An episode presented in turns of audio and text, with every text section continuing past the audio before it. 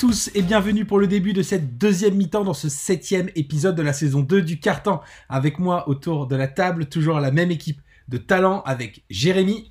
Salut tout le monde. Et avec Matt. Bonjour à tous. Est-ce que vous êtes prêts pour cette deuxième période, messieurs? En pleine bourre.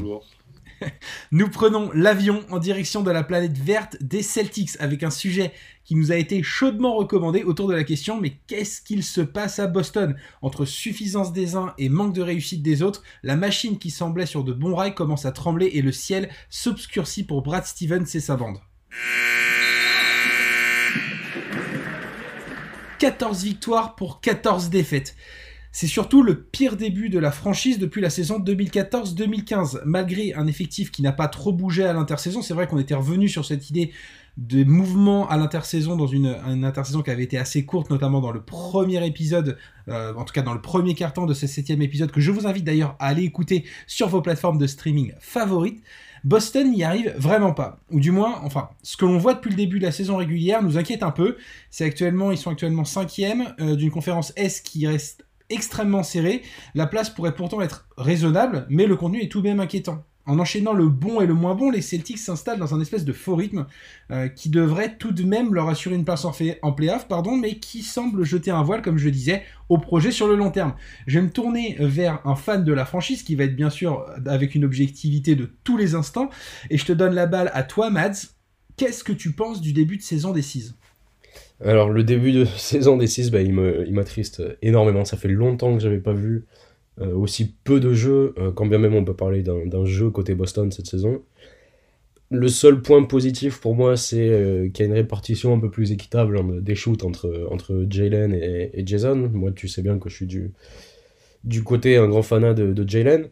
Mais, mais c'est vrai que le jeu est pauvre, il n'y a, y a, pas de il n'y a pas ce, cet esprit d'équipe, voilà, c'est beaucoup de, de 1 contre 1 qui sont la plupart complètement pétés. Euh, un problème à la main, un problème à l'intérieur, enfin c'est non c'est et un problème avec Tatum. Euh, non c'est ça me fait de la peine. ça te fait de la peine, toi, Jérémy Tu penses qu'il y a, enfin t'es du même avis un peu sur euh, sur Boston? Bah ouais, déjà en fait les voir en, en 14-14 à ce moment-là de la saison, c'est assez triste, je trouve c'est bon, c'est pas catastrophique parce qu'ils sont cinquième, je crois, mais c'est une équipe qui est censée en fait euh, jouer vraiment le haut de tableau, euh, être dans les trois premiers, quoi. C'est ce qu'ils avaient annoncé d'ailleurs. Bah ouais, genre on, était habitué à ça depuis quelques années déjà, et puis là les voir euh, juste devant les Knicks, c'est c'est chaud quoi. Ça, ça fait ça fait limite de la peine pour Boston en fait. Ouais, comme tu, comme tu le disais, c'est vrai que ça fait de la peine, surtout en sachant que, ben, au vu de la saison, en fait, je pense que ça va être une saison qui va être assez compliquée à gérer pour toutes les franchises.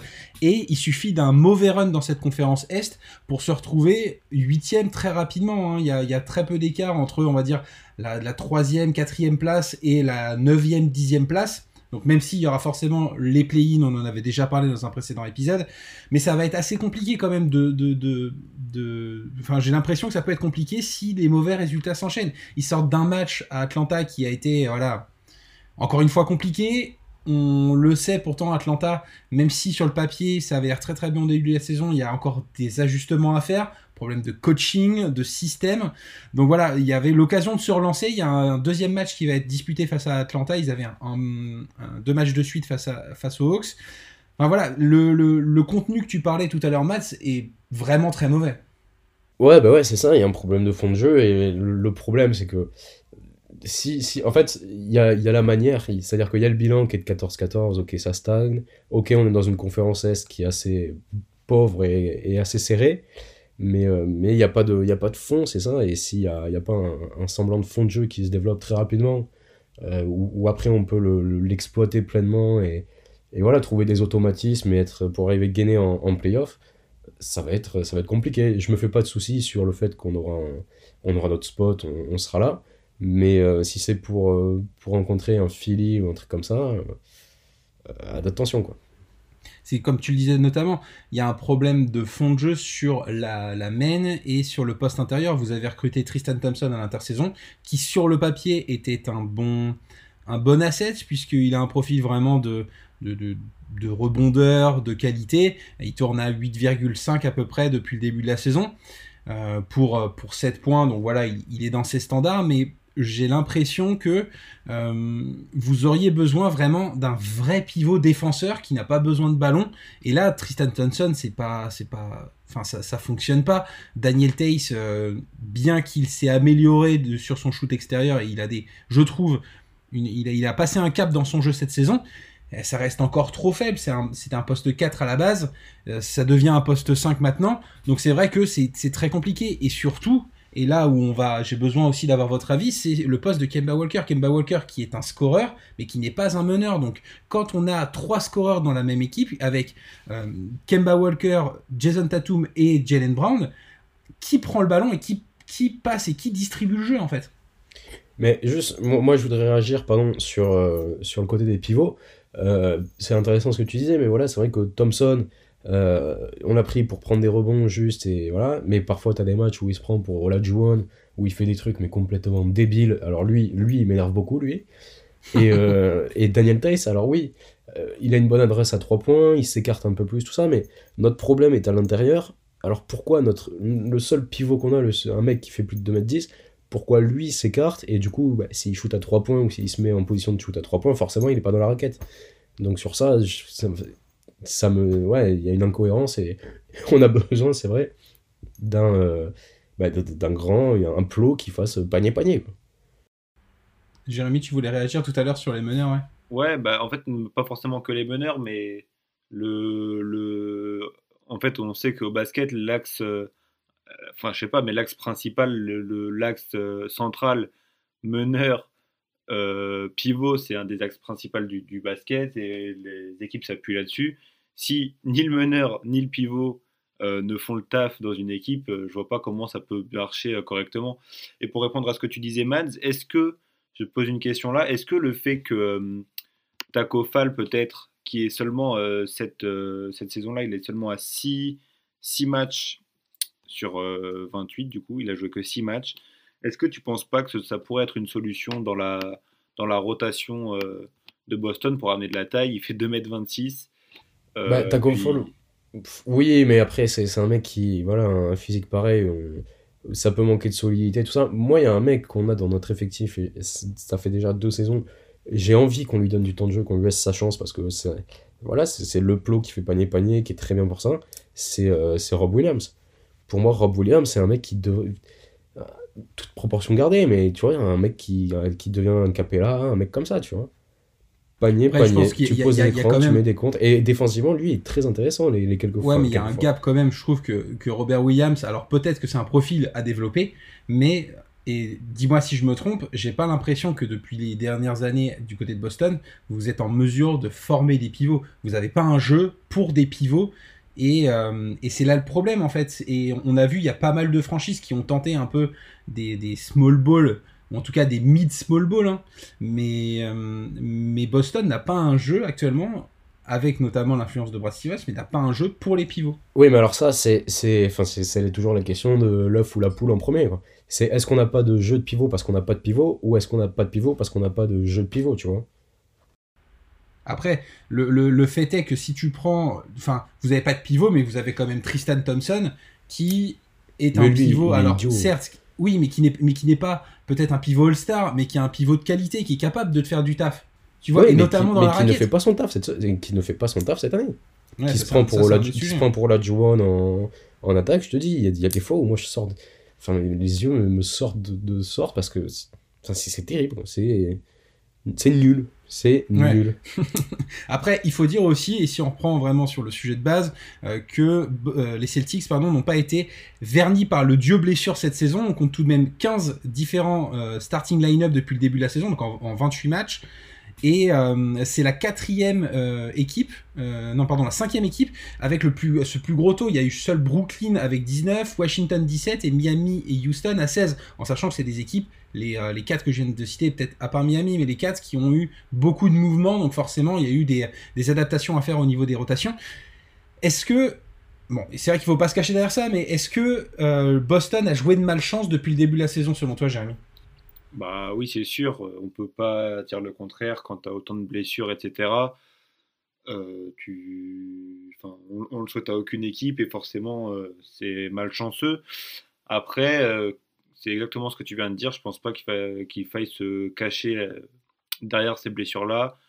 Euh, Il y a quand même des mecs qui sont, enfin Jason Tatum, Jalen Brown, etc., qui sont censés porter cette équipe. C'est des All-Stars, c'est enfin, c'est des All-Stars confirmés. Je veux dire là, je pense pas qu'on puisse se cacher derrière toutes ces blessures pour justifier le, la saison des Celtics c'est vrai que c'est, voilà, c'est, ça fait partie intégrante du sport, mais euh, Boston a eu quand même des grosses difficultés, surtout au niveau de son starting five. Sur un plan individuel maintenant, pour finir euh, ce carton, on a parlé, notamment toi, Matt, tu l'as abordé, le problème Jason Tatum. Il est l'auteur de, de performances comme à son habitude. Il part, enfin, on va dire que statistiquement, il est dans la meilleure saison de sa carrière. Cependant, il a parfois des réels passages à vide bien loin de ses standards, même les standards euh, si on prend le minimum qu'il puisse faire. Euh, celui qui a re-signé son extension Rookie Max à la fin de la saison dernière, peut-être qu'il se repose un peu trop sur ses lauriers, car ses pourcentages au tir diminuent euh, de plus en plus malgré des tickets de shoot de plus en plus importants. mais plus que ses statistiques, et on va en parler, c'est son attitude qui dérange. Pour toi, Matt, est-ce qu'il y a un vrai problème Jason Tatum du côté des Celtics? Oui, oui, un vrai problème. Et, ce qui me fait peur, c'est euh, comment dire, c'est plus une trajectoire qu'il est en train de prendre. Le, non-jeu des Celtics, euh, de base, je pense que le problème principal, c'est Tatum et, l'utilisation qu'il fait du ballon.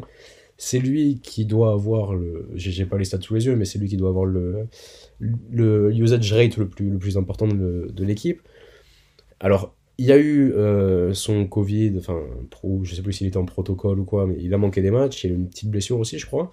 Mais, euh, mais quand il a la balle, tu as l'impression de voir un mec qui, euh, un, pur croqueur, où quand il a décidé de shooter, il va shooter, il va avoir 10 secondes le ballon en main. Prise à deux, il s'en bat les couilles, ce sera un fadeaway sur, sur toi. Un fadeaway qui rentre pas du coup. Mais ouais, une mauvaise utilisation, il est, il est, il est, comment dire, il n'incite pas à cet élan collectif et voilà, t'as qui est parti. Euh, la franchise est un, peu, est un peu mise sur ses épaules, même si moi, pour moi, je la mettrais sur Jalen Brown, mais c'est une autre question. Il faut, enfin, il faut qu'il se remette dedans. J'ai l'impression de voir un, un, jeune Kobe là, où, ouais, le mec n'en fait qu'à sa tête et pense juste à, sa gueule. Quoi. Justement, pour essayer de relancer la machine, on en a parlé pas mal. Euh, Tatum n'est pas un joueur qui est capable de vivre avec le ballon. En tout cas, il le fait. Il le faisait très bien, mais cette saison, il n'y arrive pas. Est-ce qu'il ne manque pas un, vrai meneur? Kemba, c'en est pas un, c'est un scoreur. Est-ce que vous auriez pas plutôt besoin d'un vrai meneur? Je pensais à un profil un peu à la Chris Paul, bien sûr, son salaire n'est pas possible. Mais voilà, ce, genre de, personne qui va marquer sa, sa 10, quinzaine de points, mais qui va te rapporter 10 passes euh, à côté. C'est ça. C'est ça, ou un, alors peut-être pas 10 passes, mais un, mec comme D-Rose, j'aurais aimé que les Celtics s'y intéressent un petit peu. Euh, on, a, on a signé Jeff Tick, bon là je te parle de, de backup, tu vois, mais même un, backup comme Jeff Tick, moi j'avais pas mal d'espoir en lui.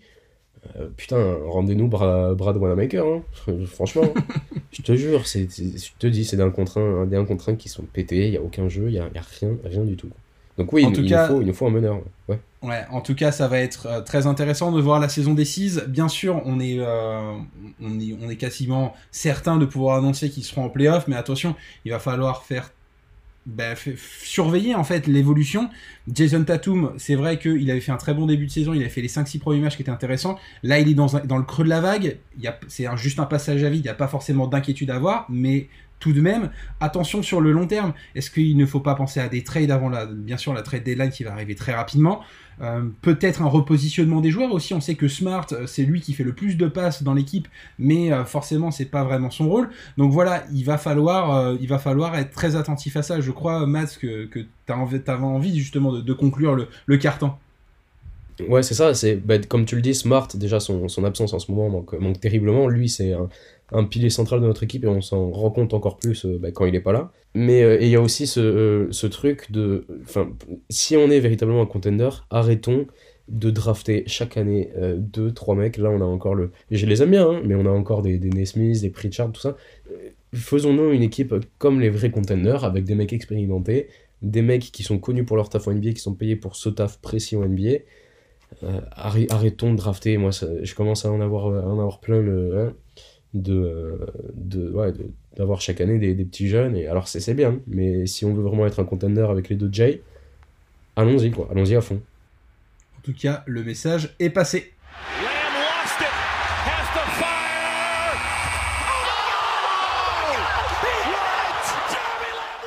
Messieurs, je vous remercie pour ce troisième carton. Je vous invite euh, tous à vous rendre sur les réseaux sociaux de l'analyste et échanger avec nous sur la saison de Boston. Rendez-vous également sur notre site internet l'analyste.fr. D'ici là, on se retrouve très vite pour le quatrième carton. Belle journée à vous. Salut